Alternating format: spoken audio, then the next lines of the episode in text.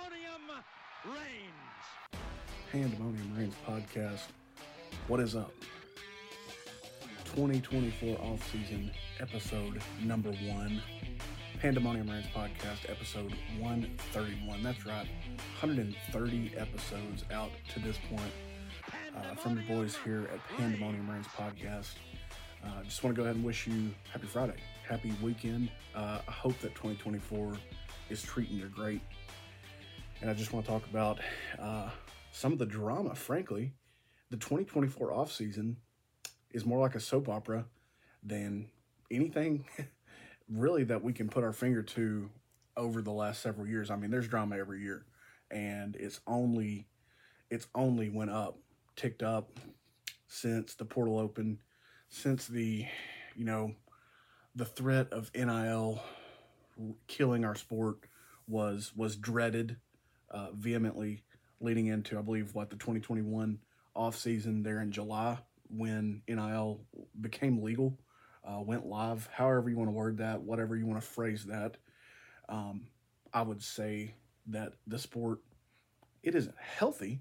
Uh, you know, it's it's living a toxic lifestyle, but it ain't dead, and I don't frankly think it's dying uh, either at any pace, uh, at least, even if, you know, no matter the trajectory, uh, maybe going to hell in a handbasket, but uh, still bringing in money, still drawing in eyes. And some of the topics that, that I just want to touch on today are much of the reason why, you know, eyeballs will be glued to televisions, why butts will be in seats uh, throughout spring, well, at least spring football games. Uh, you know, August 31st, I believe, is week one uh, for the 2024 season. So, you know, again, butts are going to be in seats. Ticket sales are going to be fine. Obviously, the uh, the home experience for many fans has been much more real and doable than the the in stadium experience. Speaking from, you know, going to plenty of Tennessee games, going to a small handful now of well, really games in Bryant Denny Stadium is all I'll say about that. Road games, ever other venues, you know, it's it's just tougher and tougher to get there. Uh, you know, there's many reasons why. That's not what today's episode is about, though. Again, calling this off-season episode one, and just going to run with you know what's going on in the sport. And I think that has to start with it. It has to start with all things Tuscaloosa uh, all things Crimson, the subsequent carousel fallout moves at Washington, then at Arizona. San Jose State loses their coach to Arizona. You know, I mean, the sport is far reaching, moves trickle all the way down. Uh, there are some that would say that the guy uh, skinny dipping in the aquarium at Bass Pro there in Alabama is is actually the reason that Nick Saban retired. And I can't prove him wrong. I can't prove you wrong if you say that. Can't prove you right. Uh, I guess you know we'll never we'll never really know unless Saban addresses that. Just kidding, of course. But Alabama, I mean, Kalen DeBoer putting a staff together, pulling sitting head coaches from Buffalo, uh, a program that has been on a, a very sharp incline, really over the past decade. Uh, you know, credit to Danny White for identifying Lance Leipold at Buffalo. That was a big, big, big step in their uh, process. And now Alabama pulls their head coach onto their staff. That is Monkers. Uh, in more of a, I think this is more of an understandable move. And, and look, DeBoer has worked with these guys that he's pulling in.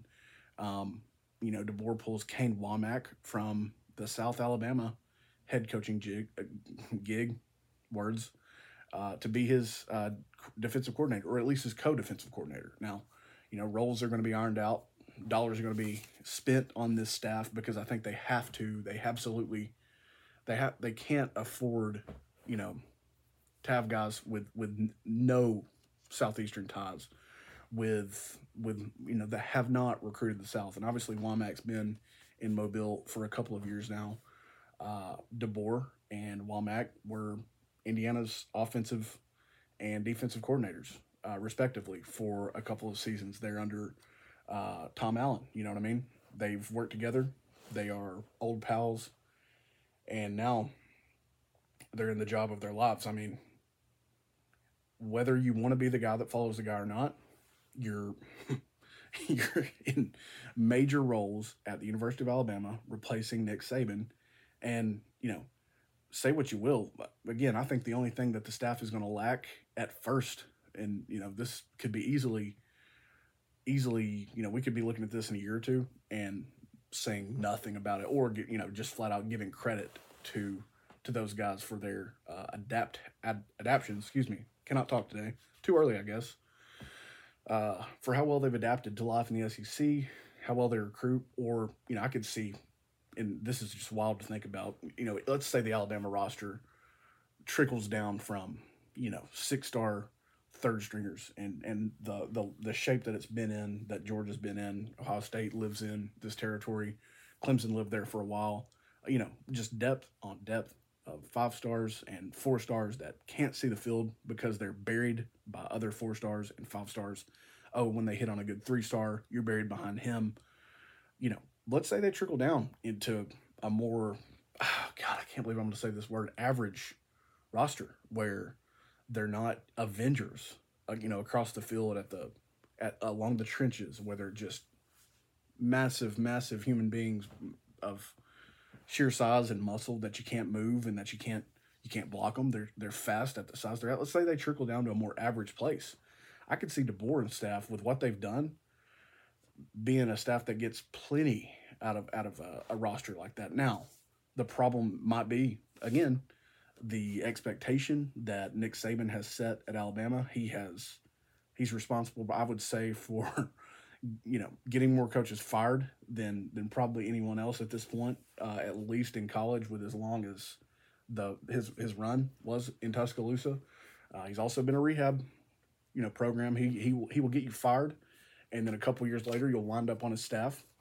You're you're in the coaching rehab program, whether you know it or not, whether you knew you needed it or not, and you know he spits you right back out as a head coach or as a prominent coordinator sometimes now, the tree is not perfect. I don't think that there's a head coach, even retired head coach, uh, in America with any anything near a perfect coaching tree. That's just not realistic. You know, they guys get credit that they didn't deserve, and then guys that do deserve credit, you don't find out about or you don't hear about because they're you know they're not the defensive coordinator or offensive coordinator or maybe even a position coach, and they are just instrumental to a team's success again, what DeBoer and at least his staff, Ryan Grubb, certainly included. Let's not ignore the fact that Nick Saban wanted to hire Ryan Grubb.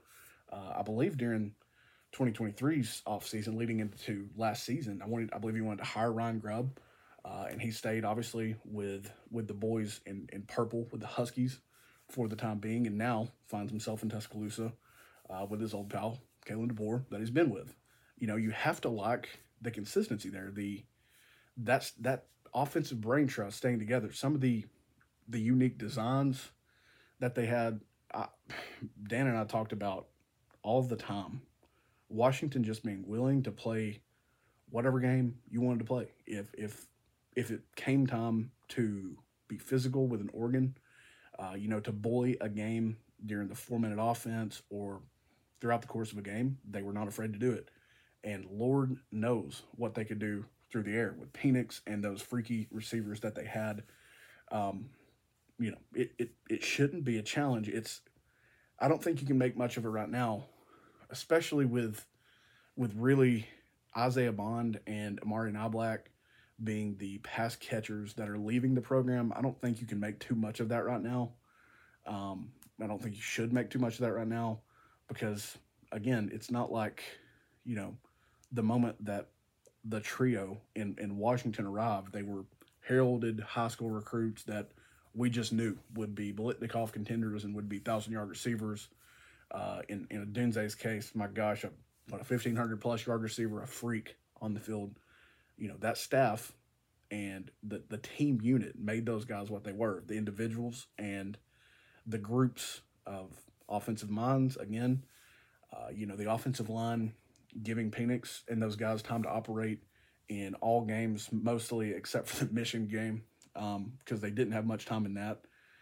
you know, I wouldn't make too much of it. I, I'm sorry, you know, I think the impactful losses, and this is just kind of transitioning into where the sport lies with players being able to leave. You know, when a coach leaves, the 30 day window of the portal opening back up, which is number one a joke because if you follow an account like NCAA Transfer Portal on social media, you know the guys just entered the portal. Whether they can leave at that time or not, they they put their name out there. I'm going to leave, whatever. It is it's a massive societal problem. I would say it's even a world problem with with people in general not being willing to to tough out situations or wait around and see that hey maybe the grass is the greenest where I'm at now rather than oh my god the ga- grass is so much greener over there. Uh, I'm going to get a short term NIL bag now if I leave. I'm going to get a Lambo if I'm Isaiah Bond.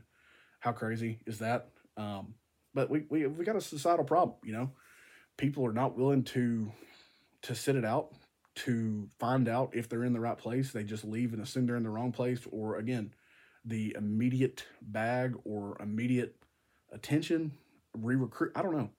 It outweighs the you know the process of sticking around, finding out if you're in the right place or not. The portal's going to open right back up after spring. I think I think you're a ridiculous person if you're not willing to give a new staff, you know, through spring. I mean, you're going to lose almost nothing because if you leave after spring, you don't have class in the summer, or it's or it's obviously, you know, it's a lot different than a full semester, and you're going to be working out with your guys. You're going to have access to the playbook, the weight room, the full gauntlet of of services that these organizations offer.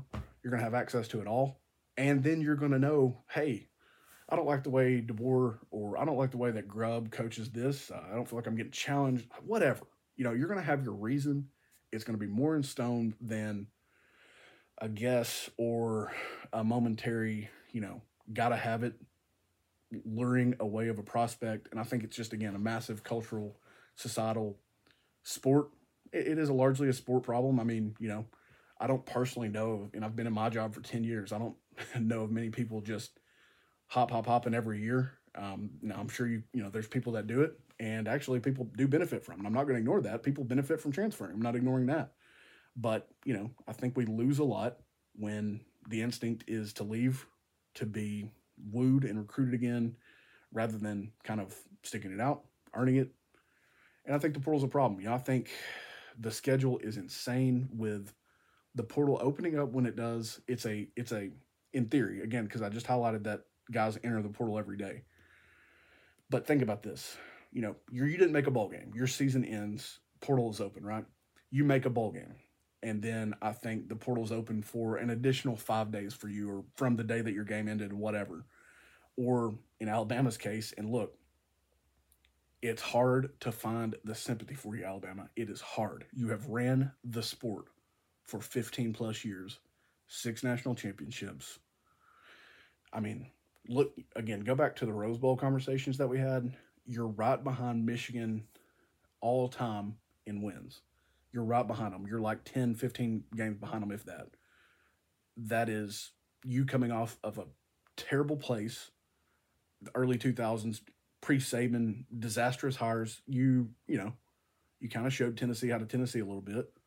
And then you flip that on its head.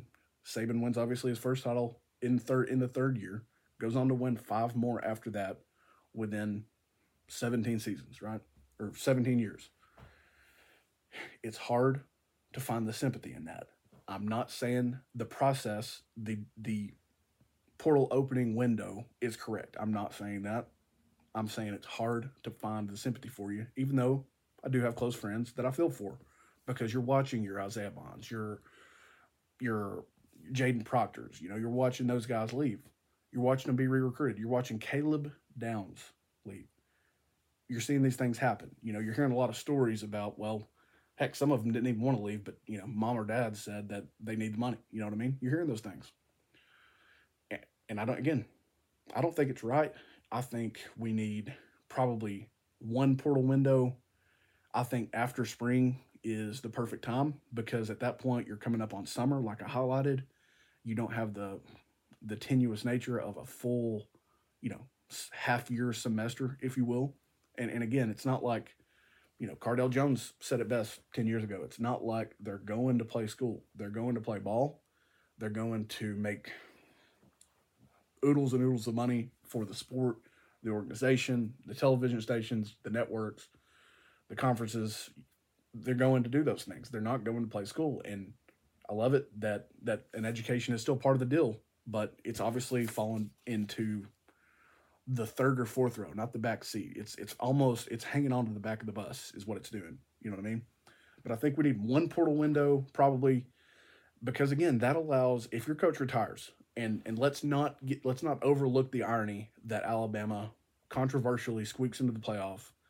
They come within a game of maybe national title number 7 for Saban at Alabama and then he retires and chaos ensues. And and again, you know, you could have done much worse than Kalen DeBoer. I don't think it actually don't know, you know, how much better you could have done. Probably a little bit, maybe none.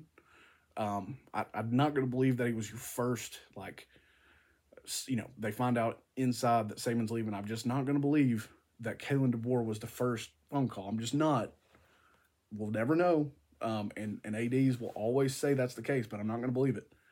But again, whatever the scenario, okay, your team goes 0 and 12, or your team backs into the playoff, your coach leaves, whatever the scenario, open up the portal one time post spring. Even if, if, if you fired and hired a new staff, you've actually got time with them to take a test ride. Because again, spring practice, it is not the end all be all. It's very, very important for the team, for the player, for the winter workouts that happen before spring. All of those things matter. They absolutely matter. It is not the end of the world to to handle that semester at your current stop. To again see if you like the staff. I mean, you, there's a there's a 50-50 chance that you're in a better spot than you were under the old staff, right?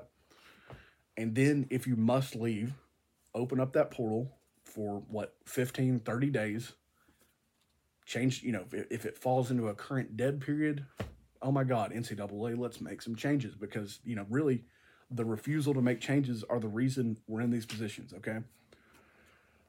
Open up the portal at that time. Chaos ensues. The season is still months away. The high school recruiting class has taken care of itself, whether that's in December or whether you back that up to February, which I think would be a great thing to do right now.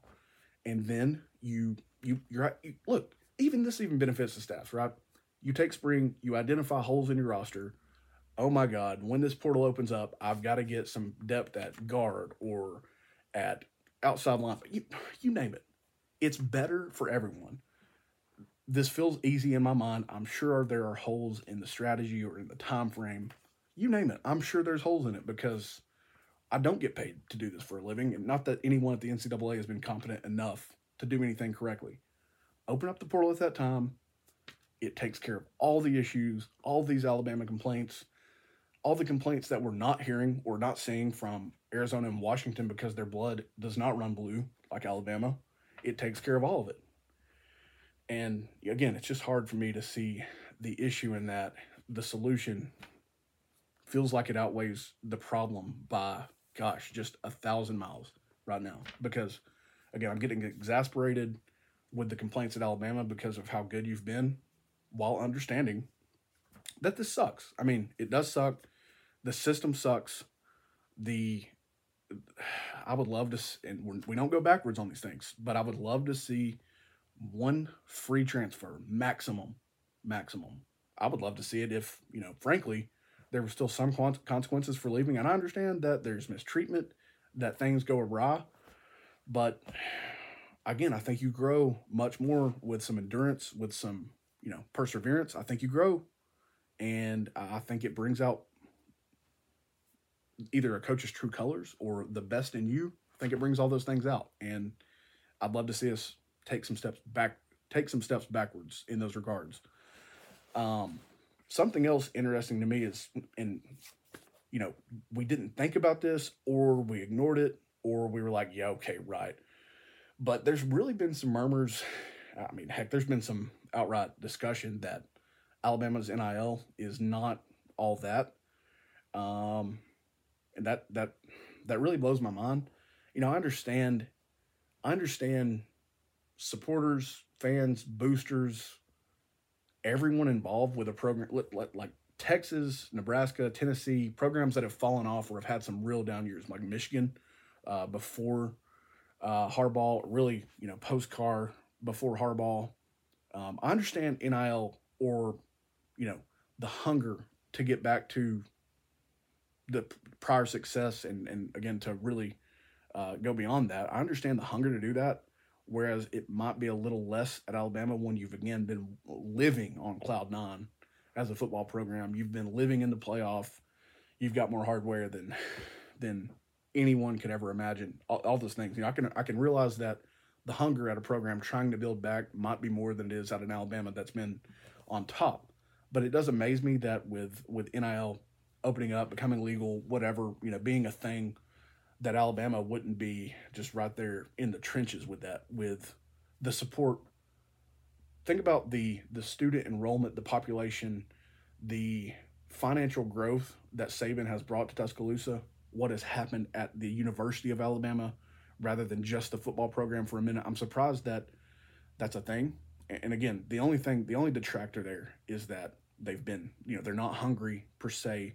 Uh, they just, you know, they're not as hungry as a program that's trying to build back. They're still hungry, and he's been the best at, you know, continuing to win. Um, you know, they experienced the 2010 season where that was their last, uh, I think, three loss season, right after the national championship in 2009 and he's been the best at keeping motivation up, at making title runs year after year. You know, consistency. It's been unreal, and the only other program we're seeing that out of right now is Georgia. They just went back to back. Obviously, prior to this season, they were a dang good team this year. I don't think complacency is what got them this year. I think it was just some injuries, uh, the the the way that they filled up the draft, and are going to continue to do so, obviously. But you know, it, it is surprising to me that Alabama wasn't like, okay, we've been the best, but we're also going to be the best in, at NIL. Um, and it looks like they've got some steps to take in that regard. We've heard, obviously, like I said, discussion about, uh, you know, needing to do that, needing to up the game in, in NIL, which I'm just going to say it, it surprises me, but I guess, you know, some complacency in that regard would be the only thing that, that has got them there. Um, so it'll be interesting to see how they address that, how the support really is for DeBoer. I mean, seriously, I all those memes and all those jokes about when Kalen DeBoer or Jerod Mayo with the Patriots when they lose the you know their first coin toss to start a game, fans are going to be out. I believe that. Uh, you know, God, you know, God forbid they lose a game in September again or what have you. I can I can see it fading quickly, but again, I think you did all right. I think you could have done much worse, and I do think there is some patience that's required. I don't think you just if if you want to start the process of firing coaches prematurely or you know making rash decisions, be my guest because again, this has been a cyclical sport, so you're really due for some hard times. But I think you fired well enough, and if you'll be patient and if you let the guy do his thing, let him you know figure it out if he needs to if he needs more Southern ties on his staff in 2025 or you know, if he's got to recruit differently, whatever, let him figure it out. I think that's your best bet. Um, and and I guess we'll just we'll see about the NIL. We'll see if there are any changes because again the outcry to the portal, you know, all that because the outcry from media, from fans has just been next level. And frankly, you never minded when you signed a top three class any of the past 15 years uh, the portal opened up years ago, and you signed a Jahmyr Gibbs, a Henry To'oTo'o, a Jameson Williams. I never saw you complaining then. Um, when yeah, when in a couple of cases you were taking the team's best player, uh, but I didn't see you complaining then. So we'll see what changes come now that that, that has affected you and has arrived in your city. But I think that's enough off the cuff, just a 20 minute rant, 25 minute rant about Alabama and the portal. I think that'll do for off season week one. We've got a long time until uh, the season arrives, even until spring. We're, we're not a million miles away, but it's not just right upon us just yet. When we get more storylines, when we get more scoops about where teams sit, um, talked obviously about some of the cultural issues that are just prominent, evident that you can see without even dig, digging deep. When you talk about the number of guys that enter the portal, how we still have guys flooding to the portal when so many other guys before them don't get picked up blows my mind. I, I just read about Quavaris Crouch. He was a, massive signing at Tennessee at the time of his commit of his commitment that he signed, and I believe he's going to play in 2024, which puts him as like a fifth or a sixth year guy. Um, you know, when everybody he himself had to absolutely view he, he, that he was a NFL player, he had to at the time. I would say, I know we did he he he could do it all the time coming in. Played some running back, played some linebacker, and I think he's going to play again. What'll be his fifth or sixth year in college? Uh, I believe at an HBCU, which there's nothing wrong with outright, but it is quite the tumble when you talk about you know starting out at Tennessee, being highly regarded, going to Michigan State, and then not even playing last year, I don't believe, uh, and then lining up at an HBCU in your fifth or sixth year when you could, you know, when you're viewed as someone that'd be in the NFL at that point. Uh, when those things happen, it just makes me sad that these that these youngsters don't listen to any wisdom or that they don't have any wisdom in their life, uh, saying, "Hey, you know, the grass ain't always greener. You might not get picked up. It is what it is, but it, it just doesn't happen." You know. Um, other moves, obviously, uh, Washington replaces Kalen DeBoer with uh, Jedd Fisch, and then Arizona subsequently uh, replaces Jedd Fisch, who had just been bringing that program out of the grave. Uh, they replace him with Brent Brennan, the uh, of San Jose State previously. Uh, Brennan and Fisch neither actually have a uh, above 500 record at this time. You know, uh, which I think is fine because again, you look at what Fisch was doing at Arizona. I think his first college head coaching gig, right? And he, he brings them out of the grave. He he has them bought in. He has them betting on themselves, and he's doing it with guys that nobody wanted uh, at the time of their signing or their recruitment, what have you. Um, I have to wonder if a, you know Arizona quarterback, what is it, Noah I cannot pronounce his last name, Fafita. Um, I have to wonder if he'll follow his head coach to Washington because of Washington losing Penix. Washington also loses Will Rogers, which is crazy. Uh, my guy, you have got to have a good lead into the job. Portal has a problem. Exhibit 9 million B. you know, they lose another prospect who, who I believe would be a redshirt freshman or a true sophomore this year um, and he follows DeBoer to Alabama. You know, they lose three quarterbacks, two of which never played for them, right? Because Penix had that job on lock. So I have to wonder if a guy like Noah uh, follows Jedd Fisch to Washington, what they'll do at the quarterback position, how they'll transition to the Big Ten. Man, I would have had trouble if if DeBoer stayed in in in, in Washington. I would have had trouble trusting him going to the Big Ten um, you know, playing a different brand of football as a conference, entering a different brand of a conference than the Pac-12 and what they've been, even though it's better than than many years in the past. I'd be looking at it sideways if DeBoer was there. I'm really going to be looking at it sideways with the portal opening up, Washington losing. I think more, you know, obviously what they lose to the NFL ranks is going to hurt badly, but they're losing offensive line pieces. They're losing I've seen a safety, a starting corner. They're losing so much. They lose their their offensive masterminds in, in DeBoer and Grubb, you know.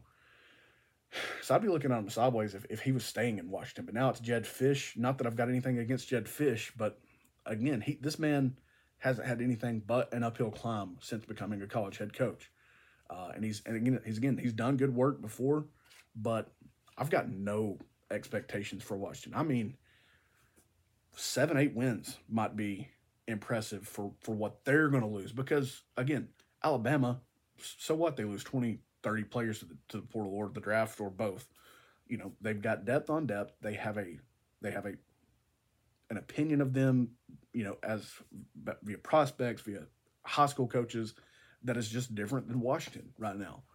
And I, I at least think that DeBoer is a good dude and he's going to be able to build relationships. I think he's done that. So you've got just, you know, a theoretical advantage already from that standpoint. Even though you're in the SEC, you you know, you're bringing back so many pieces still. Your starting quarterback one advantage that Washington doesn't even have. And again, it's not like you're getting torched in the wide receiver room. Obviously, Isaiah Bond is important.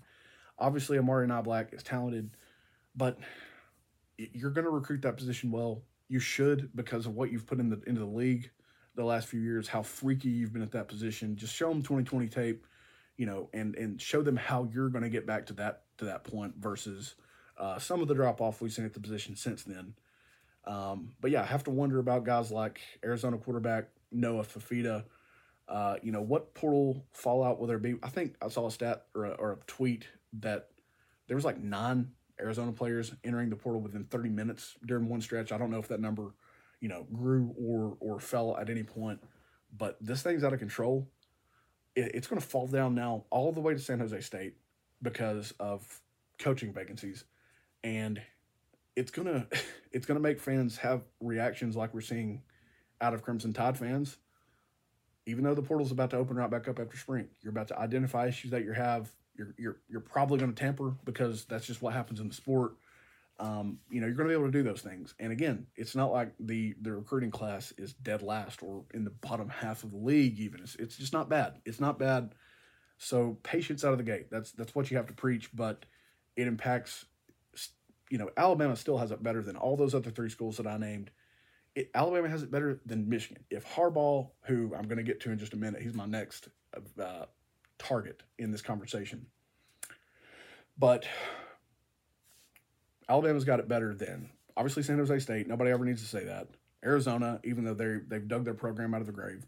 Washington, even though they just they're coming off of a national championship loss, and they're going to have it better than Michigan, who just won the national championship. Should Harbaugh leave? Because if he leaves we're going to do this same exact thing, except a northern dialect in the complaints that you hear, in the whining that you hear. Oh, our coach left. Oh, the portal's open. Oh my God, we're losing everything. It's going to open right back up. You're also a blue blood, and you're going to, unlike Alabama, you know, who had coordinators Tommy Rees and Kevin Steele, and they didn't have a Sarkisian or a, a Kirby Smart still on staff, or even a Dan Lanning uh, you know, they didn't go the coordinator route. They didn't have that guy on staff to replace Nick Saban and may not have wanted to if they could have. But your head coach is your offensive coordinator. He is one of the brain trusts of the offensive line, you just units, absolute dominating units that you've had over the past several years. Your replacement is in house in Sherrone Moore. And I don't know what he, you know, will do, would do. I, I feel like Harbaugh is going to leave. Um, but I don't know what the future is like for Moore as a head coach because I mean to me it's clear that he's going to be one whether it's at Michigan or or he gets poached elsewhere I think it would have to be an outstanding outstanding offer for him to leave and go somewhere um, but look he he he coached six games I believe this year they might have they might have divvied around and and you know spread out the duties there when Harbaugh was initially suspended in the year partially because of how unfortunate the scheduling was for Michigan uh, partly because they're just kind of a unique program that that do things a little weird, led by King of Weird, Harbaugh himself. But again, your your replacement is there if he leaves. Again, I think Harbaugh's gonna leave at this moment. He's he's doing this interview thing every year. You know, he loses at least his starting quarterback, his starting running back. So many veteran players as well, such that the grass might be greener for him to make an NFL move rather than you know, fight it out in a new look Big Ten. It might be better for him to leave now.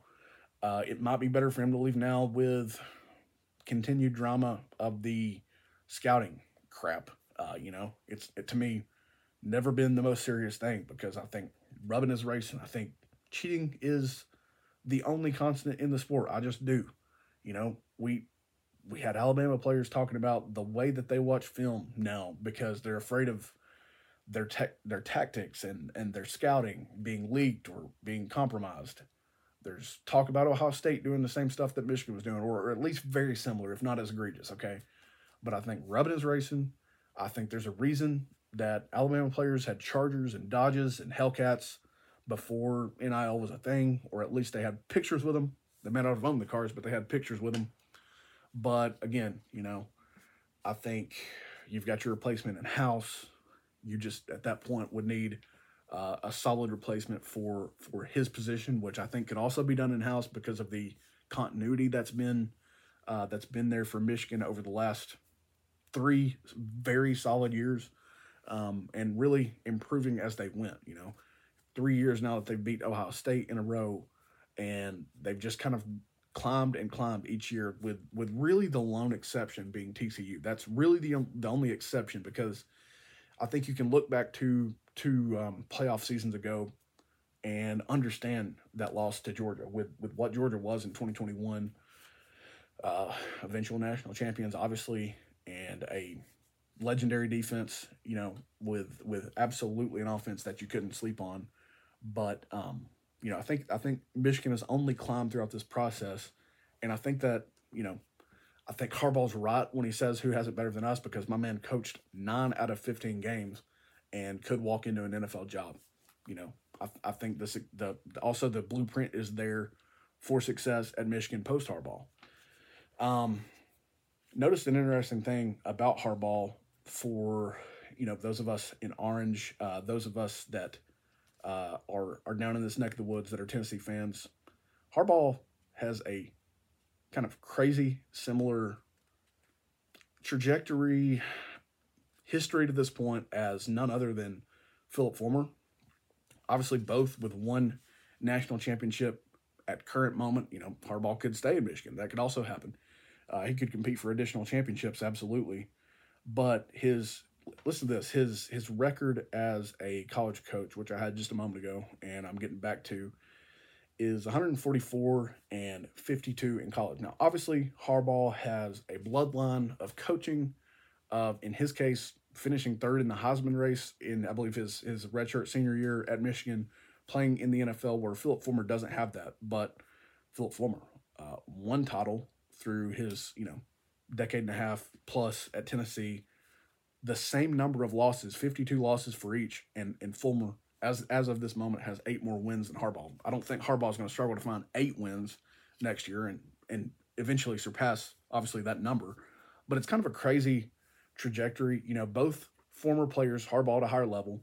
Uh, again, Harbaugh having the family bloodline, Jack, uh, you know, Jim, and and obviously his brother, who I can't think of right now in the NFL, uh, Ravens head coach. My gosh, you know, this is this is aging, friends. But what an interesting trajectory. What an interesting note that I found that I, to me at least there. Um, but I just can't wait to see you know what's going to be the move, um, what's going to happen there in uh, in Ann Arbor, what the roster looks like come uh, next season. You know all those things. Can't wait to see it. Before we get on down the line in episode 131 of Pandemonium Reigns, I want to tell you about our friends North Forsyth Training and Fitness, uh, located at 4015 Browns Bridge Road. And if you're in the Cumming area looking to change your life physically or looking for a new gym, NFTF is the place for you. Owner, head coach Jesse Foster has all the credentials, all the experience to help you reach your goals. Uh, and it's a community driven gym. You're going to reach those goals. You're going to improve your situation uh, with a group of people that you'll call your community and your friends. Morning classes run not 5.30, 7.30, 9, and afternoon classes 3.30, 4.30, 5.30, and 6.30. There is surely a class that will fit your schedule. So give North Forsyth Training and Fitness a call. Contact Jesse Foster at 706 633 6609. And you know, tell him your boys at Pandemonium Reigns sent you. We're going to land the plane on episode 131. We're going to do so talking just a little orange uh, you know, Alabama and all the, the the craziest coaching carousel in years. You know, has taken all all of the college football eyes, ears, every sense of college football has been just locked in on Tuscaloosa, Alabama, uh, which you know we've had a few years now of not really you know dumb hires, terrible, truly terrible, consistent losses all those things that were synonymous with Tennessee for so many years. We've had a few years now where it's not been player X gets arrested with, you know, some of the craziest charges that you ever heard or what have you. It's been it's been mild. I'm gonna knock on wood as soon as I stop recording, not trying to jinx, not trying to test any battered Vol syndrome out there. Not trying to do any of that, but really just touching base. You know, want to know where our Tennessee fans are at right now. I would say you're like me and you're ready for Lance Heard from LSU to maybe make a public commitment or maybe just show up in spring on the team. You know, zero public comments. We've heard people say like Austin Price and uh, you know, depending on who you listen to, where you where you get your news, uh, that he's just he's not a very talkative kid, I guess, uh, which I love. If if he's someone that lets his game do the talking, if he's someone that just shows up, you know, and with his cousin or brother, whatever Jeremiah's heard is in relation to him, and says, "I'm going to play with with my family. This is going to be my new home, and I'm going to let the talk come on the field." Would love that. Would also not really hate again a public commitment. Let's you know let show me some assurance that that we're adding the depth that we need. Um, I do think Tennessee's made contact as well with one of the guards from the the Washington offensive line, and I think that would just, I mean, I think tackle, guard, what maybe.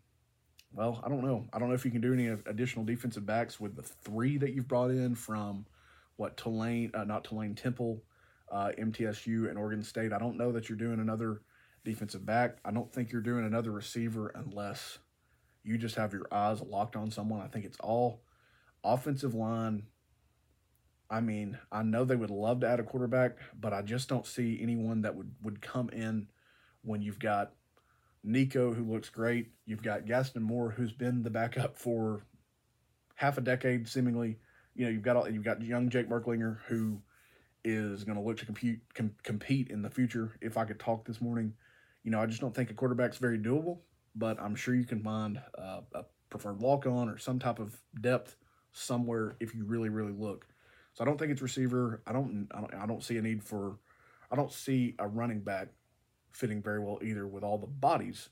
Uh, and then you know just some of the competition that's taking place there over the course of the season that's going to definitely take place there in the spring maybe a linebacker. You know, I don't know. Obviously, there's there's also talk about a what Stanford defensive tackle uh, that that is visiting as well. So I think you know a defensive tackle, great. Uh, Washington offensive guard, sign me up. I don't even need to know his name. I don't need to know anything else. I need a guard. I need a tackle minimum. I need more, you know, preferably, but minimum. I need those things, and frankly, just let the the the portal uh, you know, handle itself from here on out. Spots are still going to be slim because while the win losses have made us forget Pruitt, and again, typical Tennessee over 15 years, there's still some restrictions. There's still some, there's going to be some difficulties in having full numbers. 85 man numbers is what I'm saying, obviously. And, and it's still going to be spread out over at least the next two seasons, if not, you know, beyond that. I can't remember because I don't want to think about those things on the regular as a Tennessee fan. I want to move past them. And again, the win loss record on the field, even in a disappointing eight and four year, which has some certain disappointment, but it's still better than the on average than what we've had. Not the goal ever. The goal is always going to be Atlanta and beyond it is. It, it, should be. You know, Butch is the only one that refused to acknowledge that. I think I don't remember. You know, Dooley might as well not have even bothered talking about it. And ultimately, uh, even though Lyle had the personnel, he shouldn't have either. So that should always be the goal. It should never be a, a bowl game. You know, uh, I saw a bowl prediction. I don't remember from who, but from the Music City versus I think what maybe Washington in it for the 2024 season. And what a disappointment that would be. That would probably be you know that a Music City Bowl appearance next season would probably be like hot seat territory for Heupel in uh, the 2025 season to follow, especially especially with a guy like Nico at quarterback. You know, that would that would have to tell me that that he got hurt or you just didn't have an offensive line or something went horribly wrong based on what we've seen from this staff with minor minimal exceptions over three full seasons at this point. You know, doing more than I think anybody expected at this point. It would have to tell me something went horribly wrong. Um, in addition to those portal guys that I mentioned, obviously the we we look we know how this staff is operated, right? When it comes to recruiting the the high school ranks, they they look to do it early.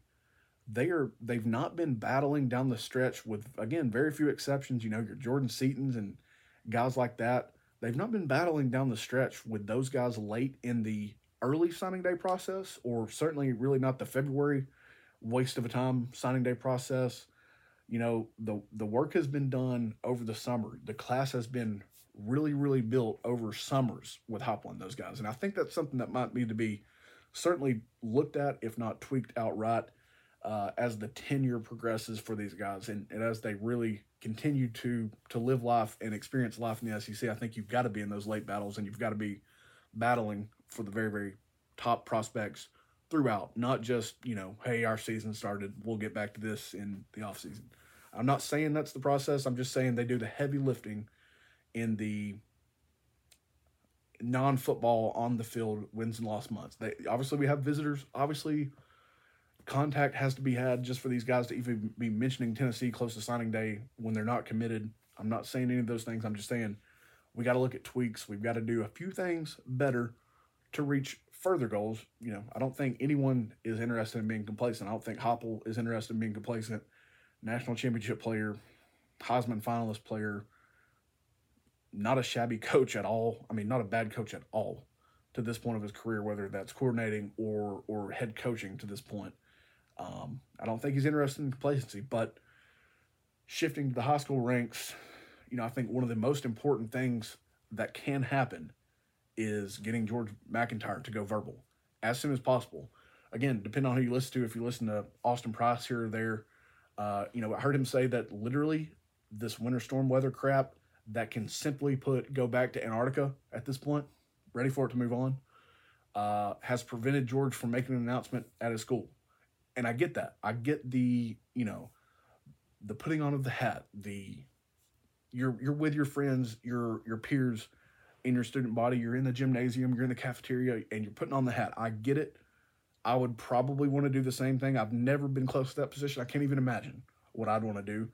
Uh, but that's something that needs to happen very soon. It, it seems like one of the worst kept secrets at this point that George MacIntyre will be a Vol.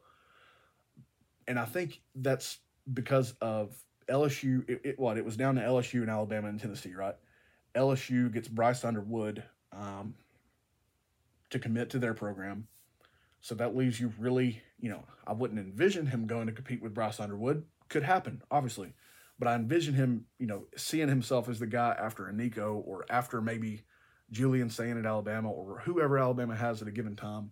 That's what I envision for a guy like MacIntyre and what, you know, quarterbacks tend to do these days because that position maintains maintains less depth than any other. But um, I think he's important. You obviously, you, you know, Tennessee's not going to reach program goals only under Nico Iamaleava. You've got to capitalize, like we've been saying for a long time now, with the two to three, four years that you get out of Nico, four years at this point, feels like a stretch and a surprise. You've got to get your next one in the boat. I'm not discounting George Merklinger. I think that Heupel can work with most any quarterback. He just got the best ball, uh, you know, on a full season basis that Joe Milton's ever played. Hendon Hooker reached heights that he didn't come close to really at Virginia Tech, whether it was combination of the personnel or the poor coaching at Virginia Tech at times. You know, I think that Heupel can work with a guy like Merklinger. Obviously, I think he can do amazing things with someone like that. But you've got to get a, a prospect like MacIntyre in the boat because of the importance of his name with other players in Tennessee, with receivers and offensive linemen around the country that are going to want to block and catch footballs from this guy. And you, frankly, you you've just got to you've got to get the momentum rolling, obviously, uh, because the 2025 class is now the next one, and that that devastates my brain. You know, my little 31 year old brain feels a lot more like 81 when I think about the year 2025 and, uh, you know, how long I will have been out of high school and things like that at that time. But you got to get him in the boat. You know, if you got to go, if you got to go clear the roads over his neck of the woods and get his butt to school, get the, get the children in the cafeteria, in the gymnasium, that's what you got to do. Okay. You got to get him in the boat it feels like a terrible kept secret at this point. I've never heard so many of the people that I listen to that I listen to talk about a kid who's not committed like he's committed more than I have with MacIntyre. It's just weird, but I love it. I'm here for it. I want four and five star quarterbacks all the time. Sign me up any given day. Um, Tennessee didn't get, you know, the huge, huge boost, certainly in Nico's class. You know, maybe it helped with a guy like Mike Matthews or Bray Staley. Maybe it helped with Nathan Leacock.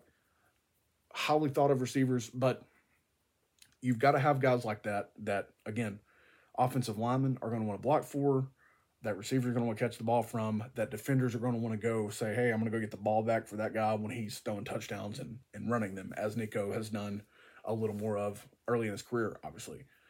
Um, it's just important. You've got to have it.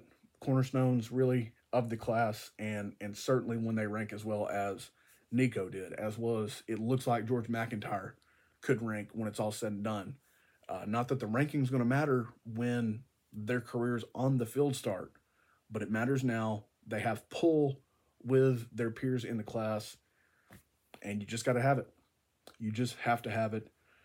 Much like we need you to have this episode of Pandemonium Reigns, much like we need you to like, follow, share, uh, subscribe to us on the YouTubes and everywhere you get your podcast if you've not done it.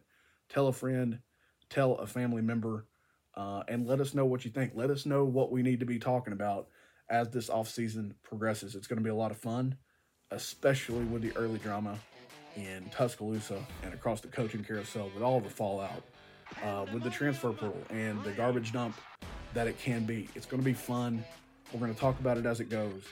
We're going to not wish our lives away, but we probably are going to end up doing that because we're ready for August 31st. We're ready for Tennessee and Chattanooga to face off on the field. And again, the only way that we're going to get there is we're going to talk our ways through it, ourselves through it. We appreciate you. We love you. Thank you for checking out the Pandemonium Reigns podcast. God bless. GBO.